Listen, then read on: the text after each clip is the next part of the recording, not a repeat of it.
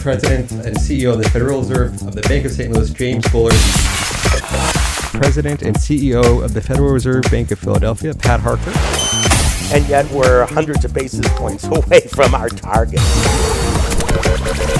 Welcome to our Behind the Markets podcast. I'm your host, Jeremy Schwartz. Alongside my co host, Wharton Finance Professor Jeremy Siegel, we tackle market trends each and every week on SiriusXM's Wharton Business Radio Channel 111.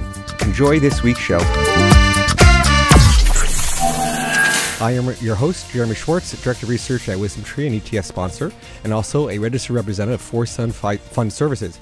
My co-host, Wharton Finance Professor Jeremy Siegel, the author of Stocks for the Long Run and the Future for Investors, will be joining us a little bit later on the program. He's tied up uh, at an appointment at this moment. I should note the professor is a senior advisor to Wisdom Tree. Our discussion is not a recommendation for any trading strategies, nor tied to the offer or sale of any investment products. The views of our guests are their own and not those of Wisdom Tree or its affiliates. Really, we have two very special special guests. The first, a return guest, Mark Yusko. He's the founder, CEO, and CIO of Morgan Creek Capital. He's really one of the thought leaders in the industry.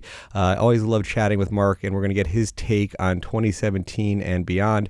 Uh, the second program, we're going to be second part of the program. We're talking with Bill Sweet. He's an investment advisor at Ritholtz Wealth Management, uh, a firm we've had on, on the program a number of times. And Bill is is a, a specialist in tax policy, and that is something is is front and center for everybody always. But uh, sort of interesting time of the year to be talking about that.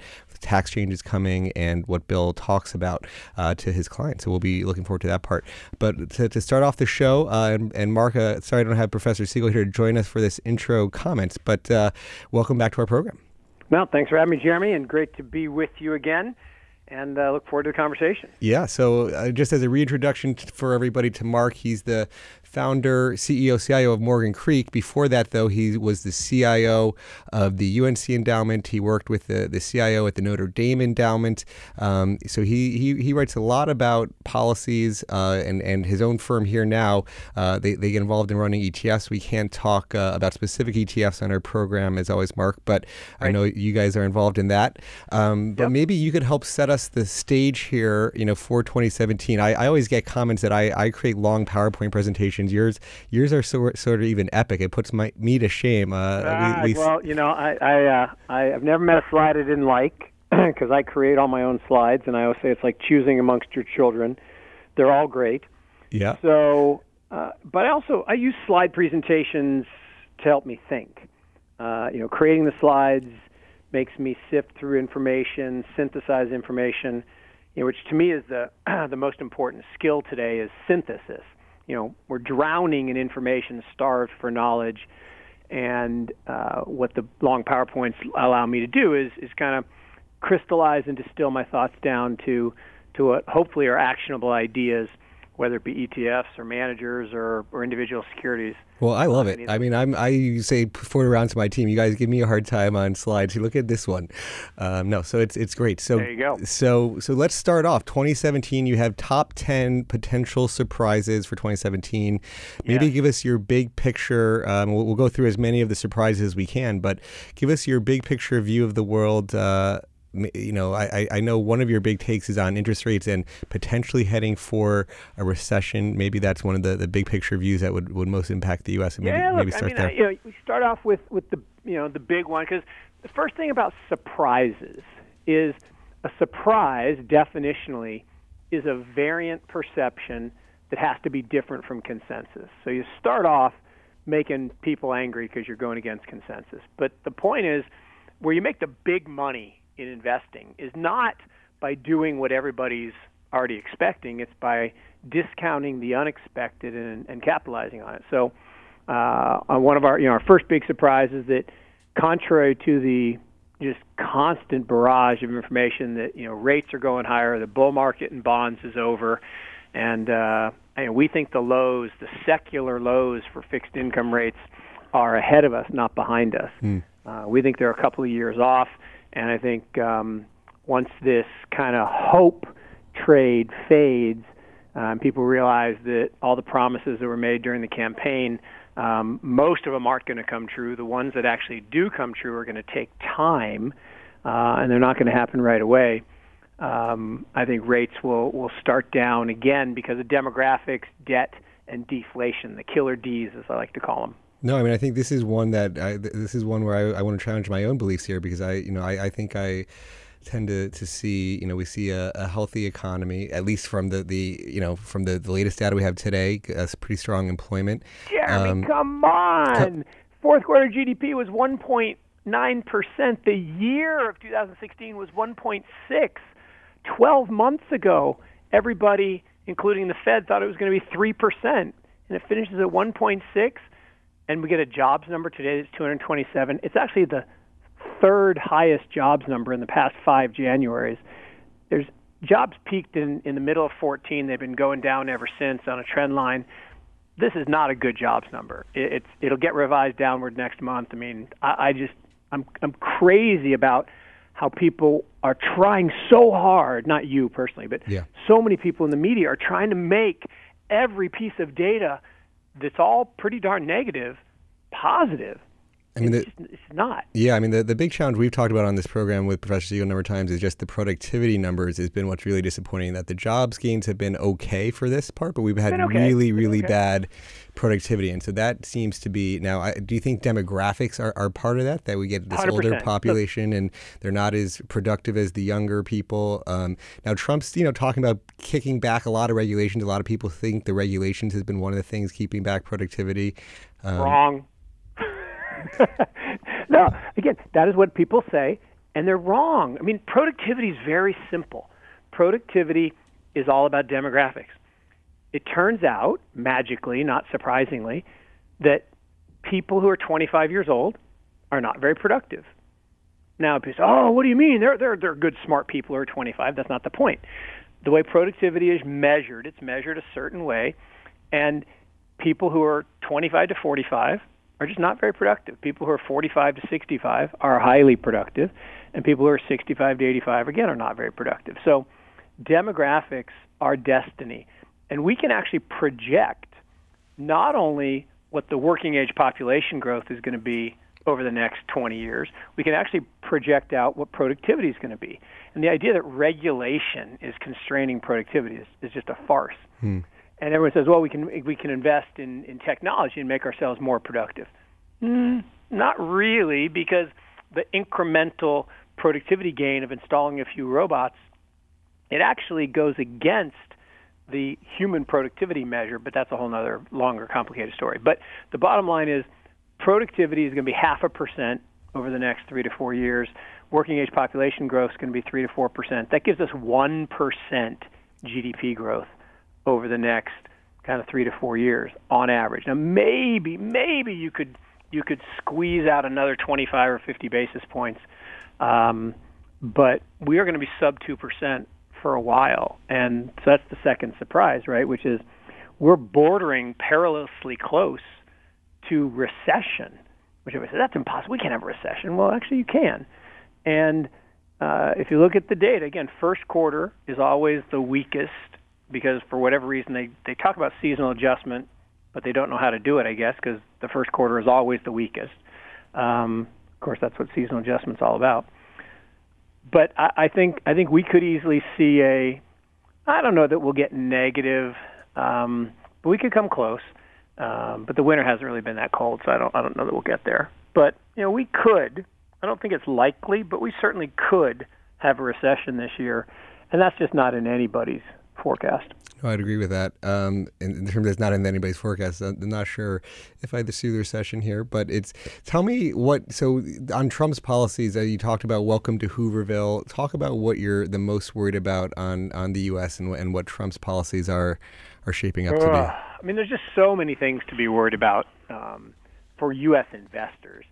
So we let's separate the economy and the, and the market for a second. So in the market you should be worried that we're at the second highest valuations in history. Um, so that that's a problem. We're at the third longest economic expansion in history. So we'll come back to that here in a second. And you should also be worried that um, interest rates, if people don't want to believe my first surprise, interest rates are going to go down, and interest rates were actually to normalize. If the Fed actually went through with raising rates, that's going to lower discount rates, and multiples aren't going to expand. So, you know, U.S. earnings, while they were up a little bit here for the fourth quarter for the first time in, in five or six quarters, Um, they weren't very strong, and year over year, we still have um, no gain in, in earnings, overall earnings. So bad earnings, bad valuations. Uh, that just doesn't make me feel good about, about being a U.S. investor. On the economic side, this whole welcome to Hooverville thing, there's so many things to be worried about. So in the United States, we've only elected a president without experience three times in history William Henry Taft, Herbert Hoover, and Donald Trump. And the reason having no experience matters is once this you know honeymoon of sitting in the safe space of the Oval Office and signing fancy pieces of paper goes away, you actually have to get out and engage with Congress in order to get laws passed. And if you don't know how Washington works, you don't know how the process works, it's going to be really tough. And we've seen it, right? It was a total disaster in 1929 and 30 when the economy slipped into recession, as is prone to happen in the first year of presidents that follow eight year cycles. It's never happened in the last hundred years. We've never had a president who followed an eight year term president who didn't have a recession in their first year. So we're seven for hmm. seven in 100 years. So the recession starts. Then Hoover, who wasn't very experienced, did a bunch of things along with Congress that were really very silly if you're trying to promote growth. So the first thing they did is something called the Mexican Repatriation Act. They literally went around the country, rounded up Mexicans, and forcibly marched them back to Mexico, which actually sounds kind of familiar to mm. today. Second thing they did is they passed this thing called the Smoot-Hawley Tariffs Act. And tariffs are bad on every level. And everybody has this feeling now, they're all hopeful that, you know, Trump is going to unwind these bad trade deals and he's going to have all this positive impact. You're going to put all these tariffs on people. Well, when we imposed the tariffs in 1930, guess what happened? Everyone else fought back and put tariffs on our stuff. Our exports went down the most of any country in the world the person who starts the war usually loses. And so it just isn't a good idea to even be talking this way. Uh, but, you know, they seem intent on doing it. And then, you know, they talk about decreasing regulation. The problem is every Republican administration talks about decreasing regulation. And in every case in history, when we've had a Republican sweep, we end up with more regulation, not less except in financial services. We always end up with less regulation in financial services, like when Reagan came in. But then what happened was we had the massive S&L crisis caused by that deregulation. So I'm just I'm just not I haven't heard anything that makes me very hopeful. You know, talk about fiscal spending. Well, it's not going to happen at, at the earliest till 18. So to rally material stocks 25 percent you know, in November, doesn't make much sense. Let me let me reintroduce my guest here. We're talking with Mark Yusko, CIO of Morgan Creek Capital. Uh, so, Mark, I want to push back on a few points there and then see your response. I mean, so I, I, we've had this valuation discussion before, so this is not exactly new. But the yeah. on on the valuation, so one of the things I talk about, I mean, we look at a few different ways of looking at the market, but certainly there's unprofitable firms that are distorting some of the PE ratios of the market. So, if I just looked at the profitable companies, the energy companies have a lot of losses that are destroying some of the earnings today. When I look at indexes without the unprofitable companies, we get about about 16 times earnings, which is a really normal multiple.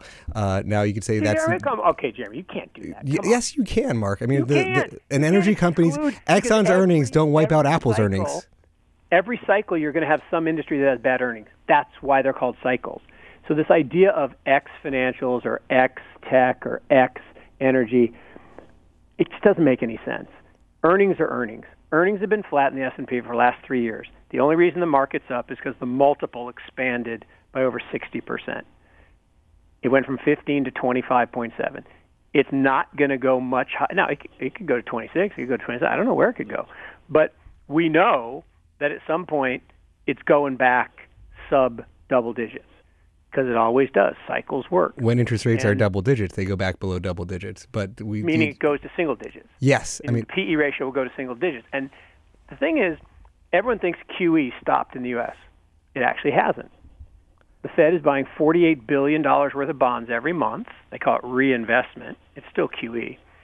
Once, if that ever stops, I actually don't know that it will, but if yeah. it were to stop, the market would lose all that liquidity that's driving it, and I think we could have a very serious correction. No, we did see Bernanke actually started to justify we're going to have a, a, higher balance sheet. One of the things I read this week is that just we're growing into the higher balance sheet necessity. So you may be right that they are not going to to actually decrease the size of the balance sheet over time um, which is which is one interesting thing. Um, maybe let's move on beyond beyond the U.S. and we could come back to, to, some of these these things on, on the U.S. But uh, you have a lot of different surprises. So maybe we let, let's take the, the, the, case overseas. So if the U.S.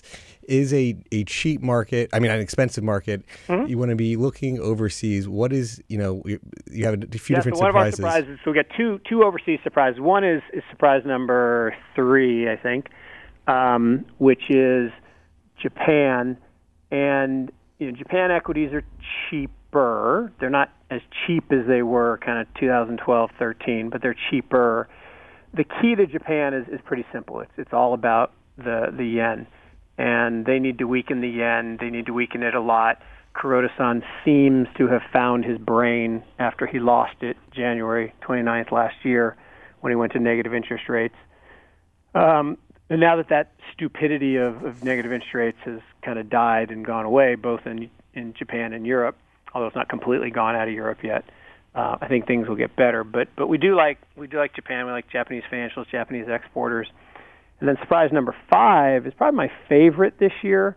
In that uh, last year my favorite was surprise number nine, which was you know the cure for low prices is low prices, and that the commodity bull market uh, was going to start after a five-year atrocious bear market. And back in January last year, everyone thought I was an absolute idiot for saying commodities could rally. But commodities had a great year, and I think this year European financials will be the commodity of 2017. You know, I think that uh, the Italian referendum um, failed just like no one thought it would. Um, and then when I, sh- I should say when at first no one thought the Italian referendum would fail, and then everyone jumped on and said, well, it will fail because everything else went the opposite of what the polls say. And then they said, well, if it does fail and Renzi steps down, then Italy's going to, you know, collapse, and then Europe's going to collapse, and then everything's going to collapse. Well, it didn't happen. I mean, the market actually went up the day of the Italian referendum. So part of the reason for that is that Germany finally relented to let the Italian government bail out the worst or the best of the worst of the Italian banks. They're going to let the worst of the worst go. Hmm but uh, they did put together a, a multi-billion dollar bailout fund. So you know we really like the Italian banks. We like the the Portuguese banks, the Spanish banks, the even even the French banks. Um, you know some of the German banks like Deutsche Bank are still cheap. Uh, the cheapest of the cheap are the Greek banks, uh, but they've got to get past this working group and Schwab or Schwab. I can print can never pronounce his name Schabel. right. I don't know if I got that right either. Yeah, I you probably said it better than me. But the guy in Germany, he is still being a hard ass with Tsipras. I just don't think they like each other, and you know, so I think there's going to be volatility until I think the working group meets on the 9th, and then they have a final meeting on the 20th. But after that, I think the Greek banks could be really quite extraordinary. So inter- it, recap. Interesting commentary here. I mean, so on, in Japan, you like Japanese financials, exporters, think the yen's going to weaken. What do you, any, and, and I know one of your themes has to do with the dollar, where you think people have moved too much to the dollar. Uh, yep. and some people on Europe say, well, if, if we're going to get a rally in the banks, we're going to get a rally in the euro. Um, I, you know, there's a lot of discussion with will the euro survive all this, you know, political upheaval that we're seeing with surprises on, on European politics. Do you have a view on, you know, how the euro itself plays out with all these different elections we're getting next year with yep. the Netherlands? So, so we're and, actually, we're, we're in an interesting dichotomy, right? Because you know the the the consensus is that the dollar is going to strengthen this year, um, and we're actually on the other side of that. We think the dollar is actually going to weaken, um, but the way it's going to weaken is going to be interesting. We think it's actually going to um, strengthen versus the yen because we think the yen is going to weaken. See, part of it is funny, right? Strength versus weakness. If the dollar, quote unquote, strengthens, is it really because it got better, or is it just because the other things got worse? So it's it's a you know it's relative a or a chicken and the egg thing. So we actually think that the the yen's going to just keep devaluing, keep devaluing, keep devaluing. So we think that the other currencies like the renminbi which you know is probably going to be more stable than people think. I think a lot of the emerging market currencies are going to be stronger than people think, and we think the euro is probably going to be stronger than people think because they've got some inflation. Draghi's run out of stuff to buy. He's probably going to have to stop QE or taper or even start. He might even have to raise rates if German uh, inflation gets much worse. Because at the end of the day, the euro is going to stay intact. EU is going to stay intact because Germany wants it to be that way.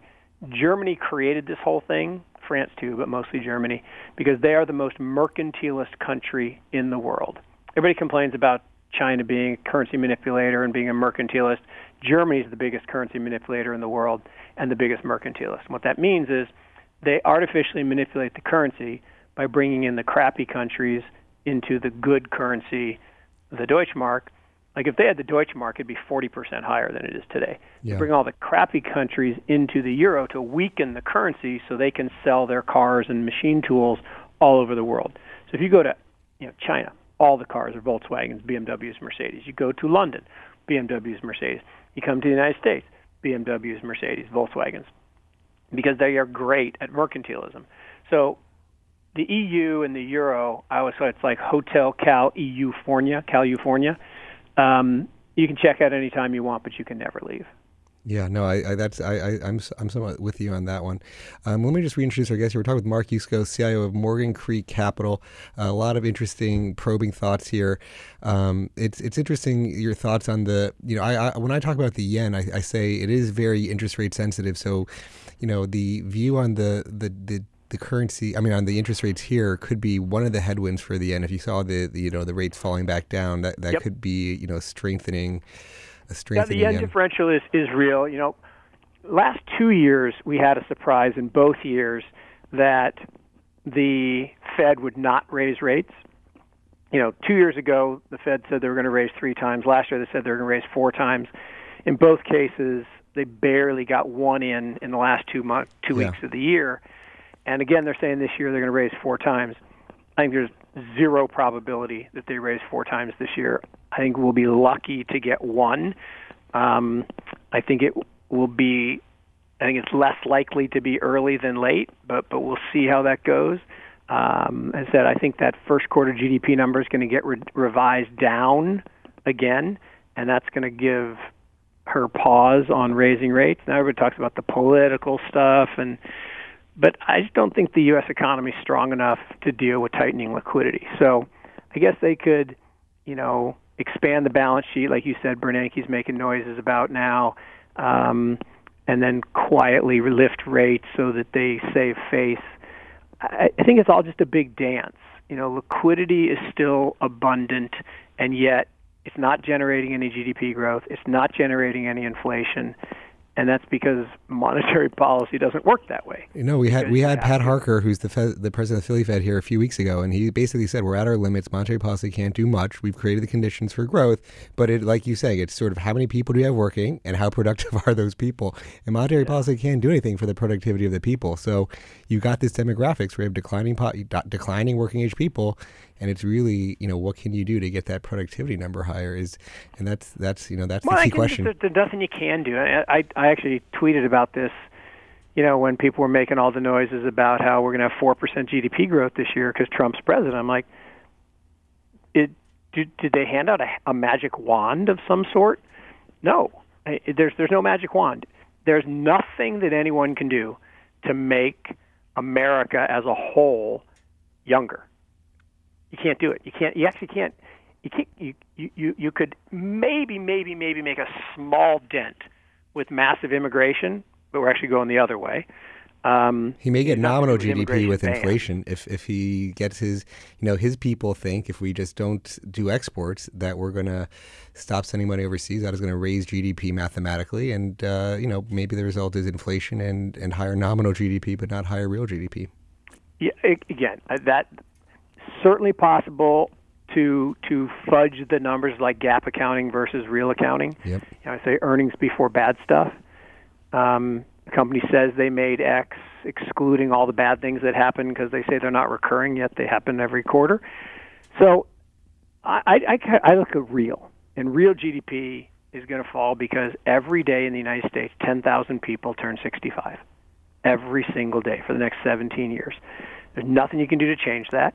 And you know what's amazing is Harry Dent told us this was going to happen. He wrote a book in 1993 called The Great Boom Ahead, and he said that starting in 2008 we'd have a 15-year bear market uh, in he called depression, and that bonds would outperform stocks for that 15-year period. And everybody said that's impossible. Well, it's actually happening. Bonds have outperformed stocks since 2008, and it's it's it makes sense because aging people one they prefer bonds to equities. Two they're not as productive. Three they drop out of the labor force and growth slows. So none of this is not predictable. In 2023 that's when rates likely bottom. That's when working age population starts to grow again. The problem you have there is by then the emerging countries will have now built up this massive lead because they've been taking our technology and our um, innovation and applying it to very good working age populations, very young populations, where you actually have some inflation and you have some real growth. And you know, look, I think all the returns are going to be made in places like India and China and and uh, Brazil over the next decade compared to mm. the hmm. United States. That's interesting. So let, us try to, as we're getting down to the final few minutes of this this first segment, why don't we sort of step back? So we've talked a lot of details on individual parts of know your your economic outlook. You talked about liking Japan, U.S. rates heading down, um, European financials. Maybe you know go back to your endowment hat of the world. You have a, a pie that you need to allocate. Um, talk about how you would approach it from you know individuals listening in their own portfolios. Maybe you know how how they think about it. A lot of people tend to yep. be U.S. biased yep. in their portfolio. So try to give some basic recommendations yeah, for people. You, you got to get rid of the home market myopia and it exists not just in the United States. So people in Japan have more Japanese equities, people in the UK have more UK equities, people in the United States have more US equities. You got to stop. You have to skate to where the puck is going to be, not to where the puck is. You know, Wayne Gretzky was the greatest hockey player of all time because he skated to where the puck was going to be. So today, people are going to have more in the U.S., less overseas. You want to flip flop that.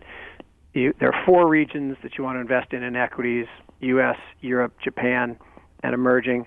We think you should actually have the most in emerging, followed by Europe and Japan, and the U.S. probably the least. That's totally wow. antithetical to most people's view. Uh, second is traditional fixed income, not very attractive, so you're going to have to find other means, um, particularly in places like hedge funds. Everybody says, no, hedge funds are terrible, hedge funds are dead. Hedge funds have $3 trillion, and yes, they've had seven bad years because of zero interest rate policies and QE but low volatility hedge funds um, that are bond substitutes are really, really effective here and are going to be effective, particularly if if you had, uh, and I'm wrong, and um, that happens all the time, that uh, you don't get the trough in rates as as abruptly as we think it's going to happen, and rates were to actually rise in the short term, that kills bond returns. And then finally, if you can get access, and it's hard, but if you can get access to private investments that's why endowments outperform. If you look at all the great pools of capital in the world, endowments, foundations, wealthy families, pension funds, sovereign wealth funds, the ones that do the best have the most exposure to private investments because they get an illiquidity premium from private equity, private real estate, private energy, private debt.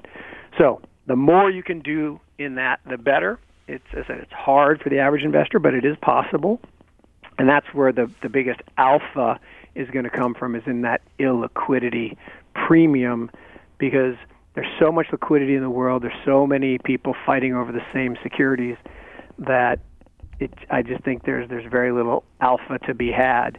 Uh, and that's a whole another conversation we can have another day about passive versus active. Yeah, I know. When everyone says active management is dead, it's not. Yeah. So why don't we um, give you a chance to close also? So tell us a little bit about Morgan Creek um, for people who want to follow you. And we can't talk again specific funds on the program, yeah. but no, no, but no talk a little bit about yep. yourself and if people like what they're hearing, listening to you, how to find you, how to get access to the type of things that you guys are doing. Yep. So the easiest way to find us is uh, our website is morgancreekcap.com. Uh, I'm on Twitter at, at Mark Yusko, M A R K Y U S K O and I link a lot of my stuff there, quarterly letters and presentations. We do a monthly webinar that we're talking about this this 10 surprises. We do a new topic every month. We have links to that on the website and at, at uh, my Twitter um, pinned tweet.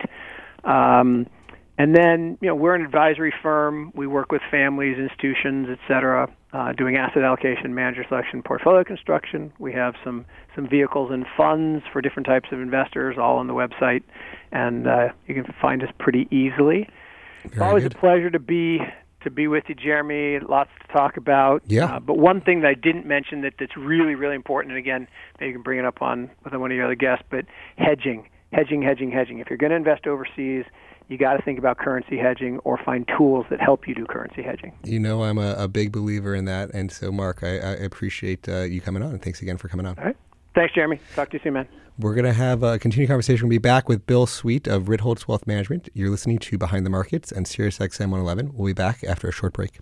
Welcome back. I'm your host, Jeremy Schwartz, Director of Research at Wisdom Tree. I'm going to be talking this half hour with Bill Sweet of Ritholtz Wealth Management. Uh, but before we turn the conversation to Bill, Professor Siegel back from an appointment. Uh, Professor, thanks for, for jumping on here with, for a few minutes with us.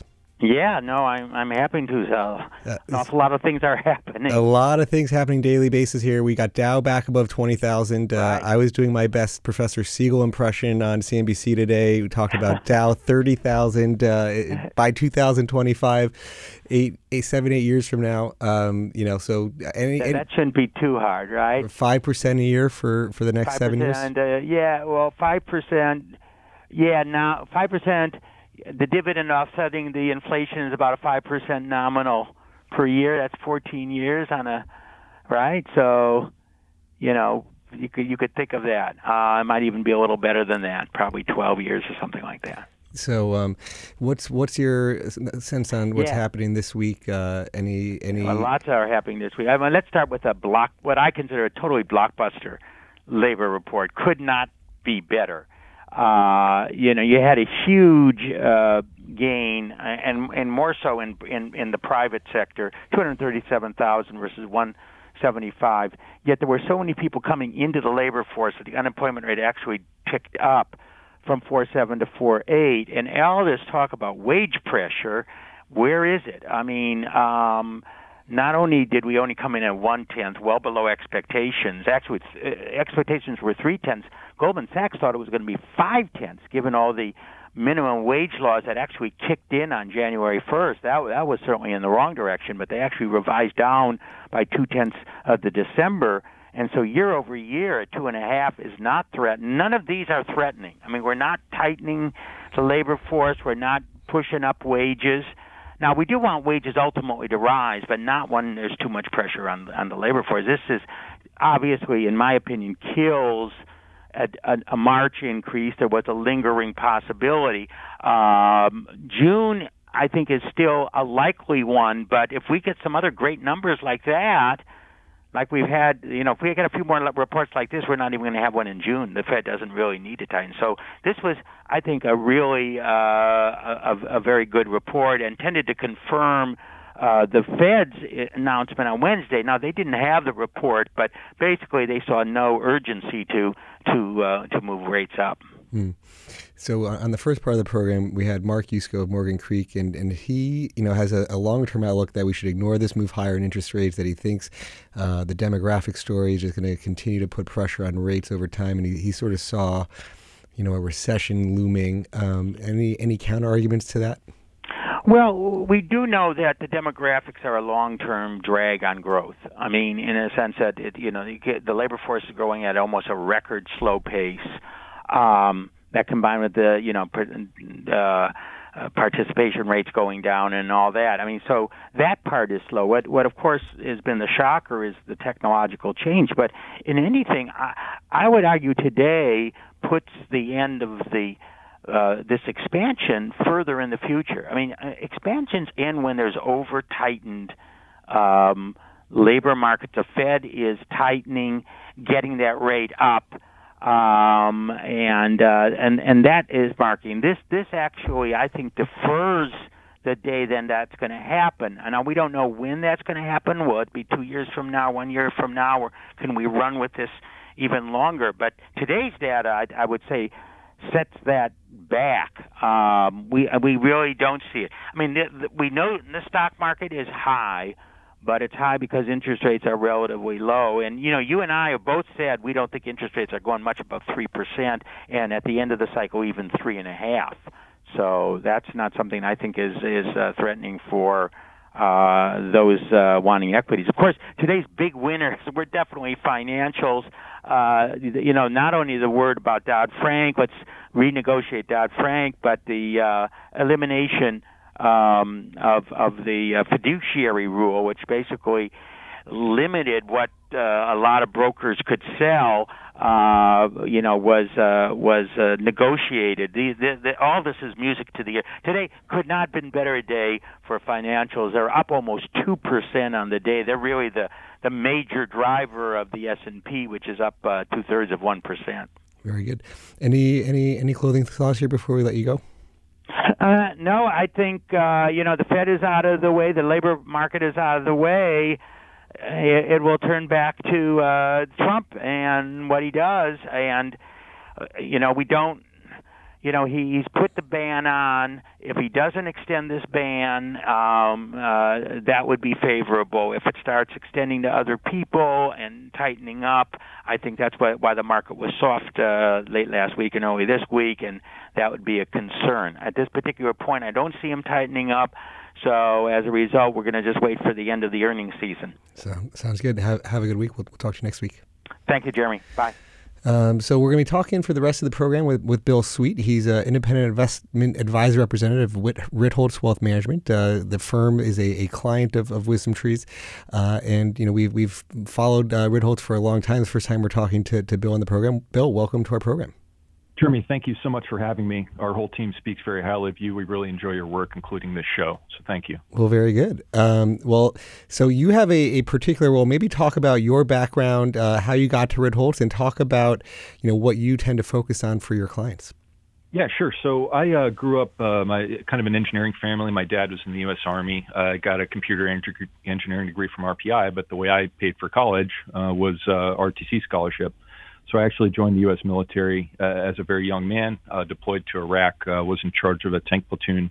And when I decided it was time to, to kind of get off of that cycle, I uh, joined uh, father-in-law's uh, tax practice in a little town called Tuxedo Park uh, in New York.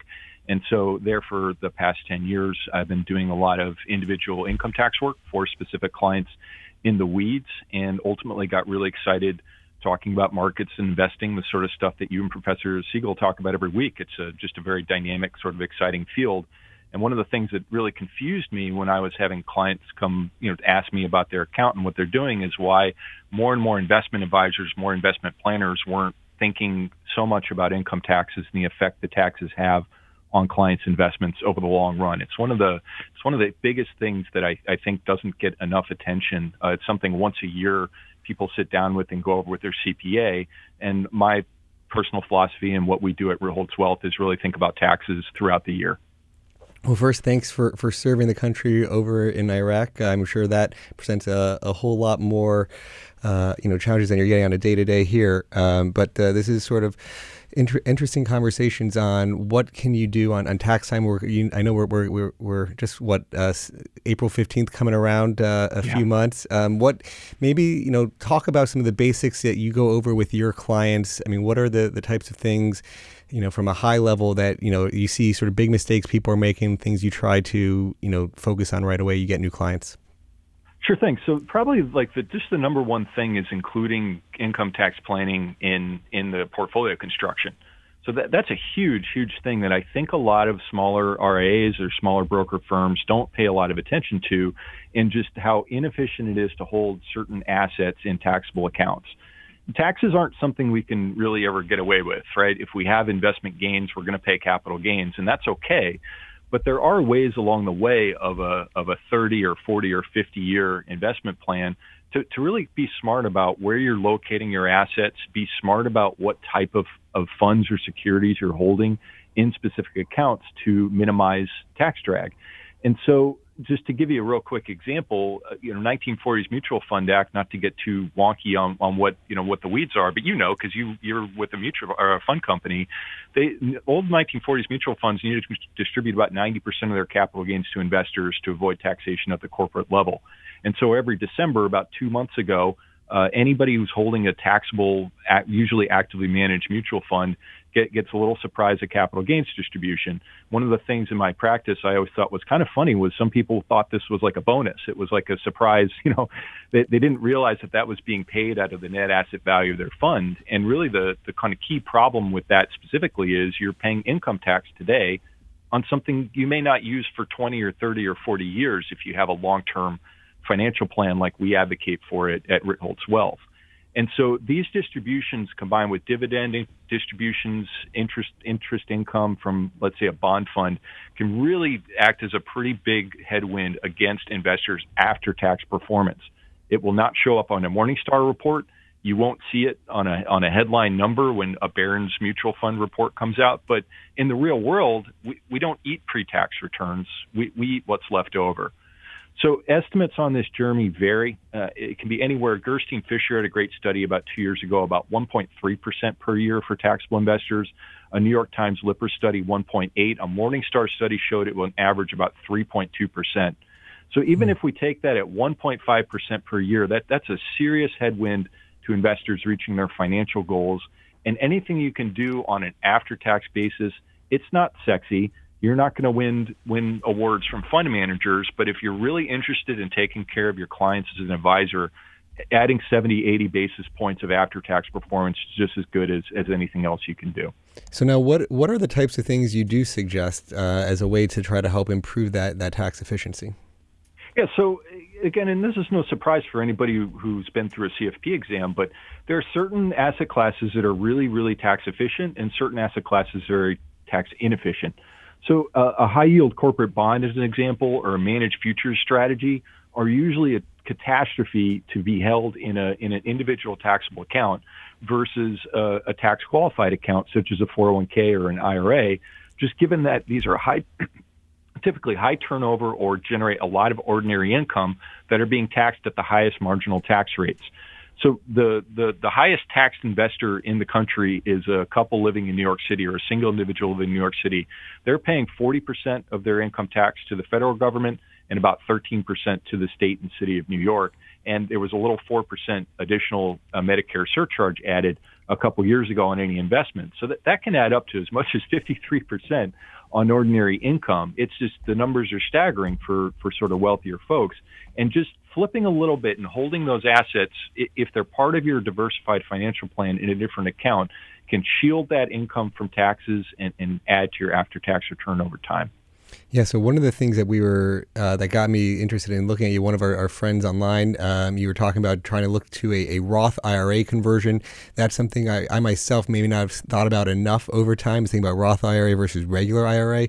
Maybe walk through, you know, what are the, the you know the, the types of people who should look towards Roth IRAs versus regular uh, IRAs, uh, and and why your, our, our friend was so excited to have talked to you. Yeah, so I definitely would, uh, a huge advocate for Roth structures. So just to kind of lay it out for someone who isn't too familiar with the tax code, there are generally two flavors of tax qualified accounts, uh, traditional and then Roth. And so a tax qualified account enjoys some special privileges, enjoys some shielding from taxation from the federal government. It applies to 401ks, which we've all heard of, 403bs, 457 government plans, and also IRAs, which just anybody with earned income can have. So by far, a traditional IRA or 401k is the most common.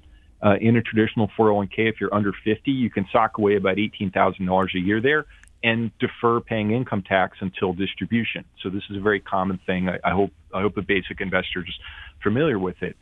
If we sort of put that into dollar terms for a taxpayer in a 25% bracket plus 5% for the state, that's about $5,400 a year that they're not paying income tax on. So obviously that that's a big number relative to somebody making fifty or a hundred thousand dollars a year. That that's not a small amount. And any gains that happen inside of those accounts defer for as long as they can. A Roth is the exact opposite. And maybe at the end of this call, I might just go take a look at your employer sponsored plan and just see, do they have a Roth option for my 401k? A Roth's the opposite. You, you don't get a tax break up front. You don't get any special treat for contributing except for maybe an employer match. But if you hold on to that account for five years and you wait till 59 and a half, you get your initial investment back plus any gains completely income tax free, including at the state level. So that's a very rare thing in the tax code. The, really the only income that comes tax free, like in the U.S. tax code, life insurance, which unfortunately involves somebody passing away, uh, 15% of Social Security income at, at a minimum, and then Roth IRA gains. Those are typically the only sorts of tax-free income that that the your regular investor can enjoy. So, you know, the I, I don't think it's an either or question. So that that's something that comes up a lot. You see a lot of blog posts about this, and clients ask, "Hey, what should I do?" The answer is probably both. Yeah. There, there's really no reason not to have a bucket of traditional tax deferred assets, a Roth bucket, and then if you're fortunate enough to save on top of that, a taxable account too.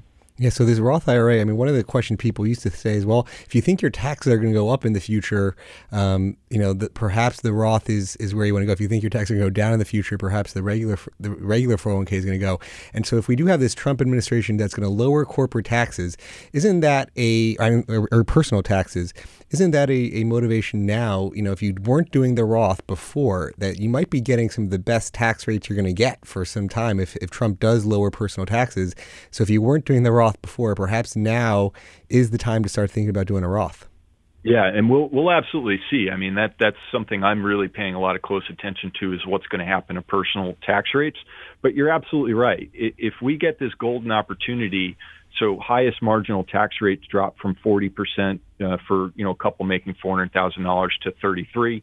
If there's this pass-through opportunity that that's much bandied about, that if you're receiving income from a business that you could be capped at 15 or 25%, that could be as much as a 15% reduction on on taxes. And we've sort of seen over the last 20 years how tax rates probably will end up moving in cycles, right? If we continue to see this yin and the yang, where we have conservatives and liberals, Democrats, Republicans kind of always fighting about whether taxes should be high, low, or medium, whatever else, it'll be interesting to see if this might be a really neat window to sort of maximize some tax planning, get some funds in, pay a lower tax rate, hopefully in 2017, probably in 2018, and then for the next two or three years or however long uh, the current political climate continues.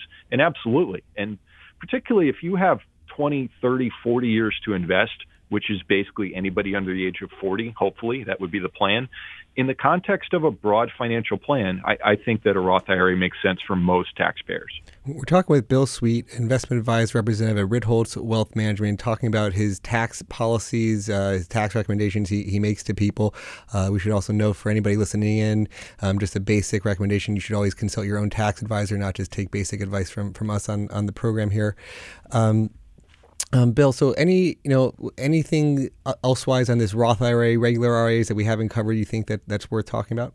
Yes, you just mentioned the conversation we were having online, and you know, I invite everybody to follow Jeremy on Twitter. Follow me on Twitter, and it's a lot of lot of fun tax stuff that we go over from time to time. But yeah, I was helping an individual. So for the last, uh, oh boy, um, I can't remember when this implication went in, but Roth IRAs, if you're a married couple making more than about $190,000, you're not allowed to contribute directly to a Roth IRA. That that that's prohibited.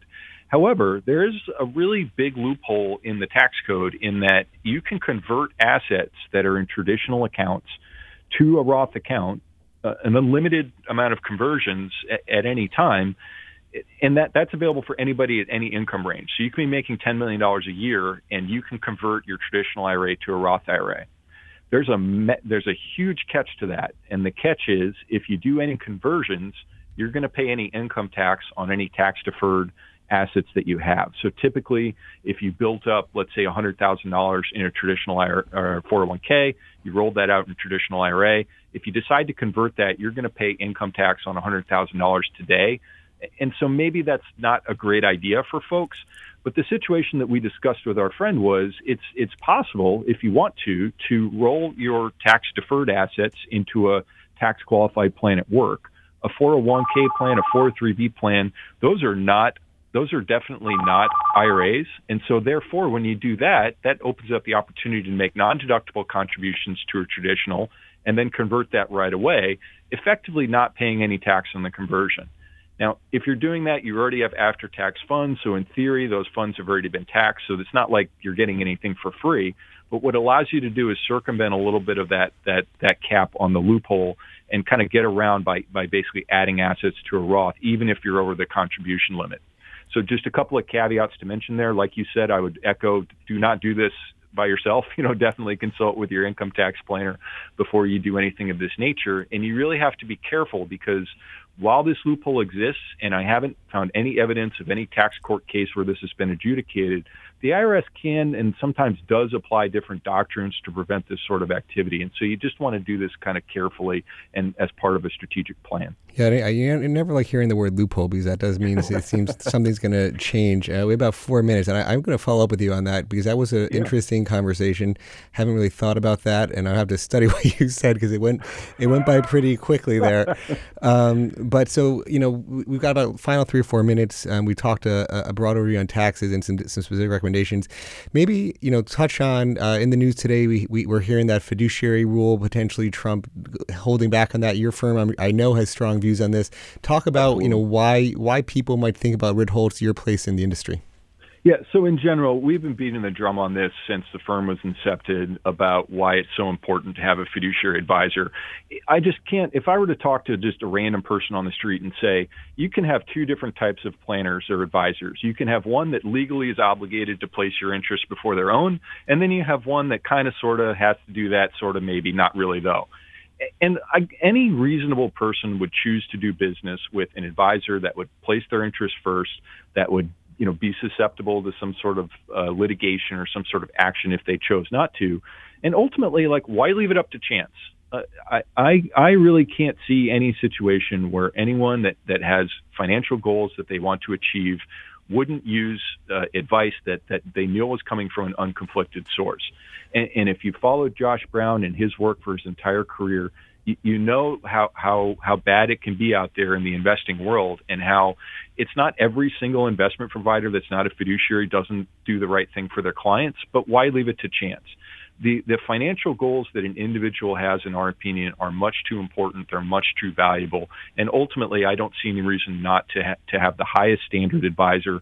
That's the standard that we live up to if we're not the right fit for you or, or there's an investment minimum situation, there are other fiduciary advisors out there, but, but we strongly believe that that's the right thing to do uh, for clients, for investors, and, and for, for the industry, frankly. Yeah, Josh writes a lot about this topic. I love how he says that this could be the worst thing that happens to some of these firms if it doesn't go through.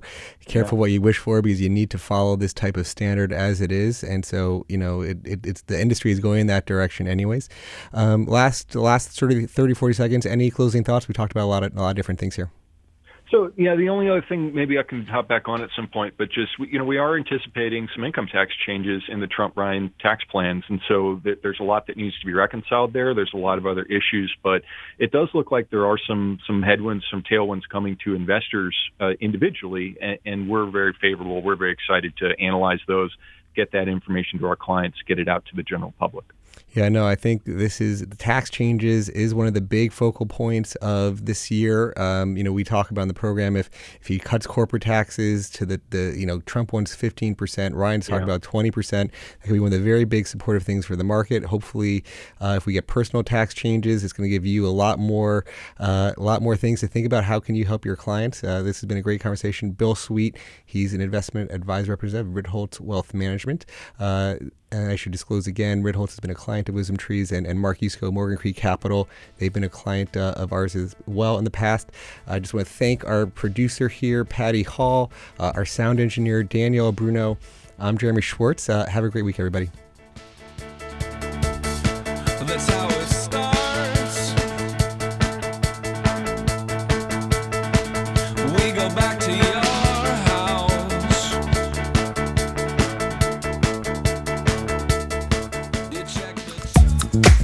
Don't forget to check out Behind the Markets Live every Friday, 1 to 2 p.m. Eastern on Sirius XM's Business Radio, Channel 111. Join us next week for another edition of the Behind the Markets podcast.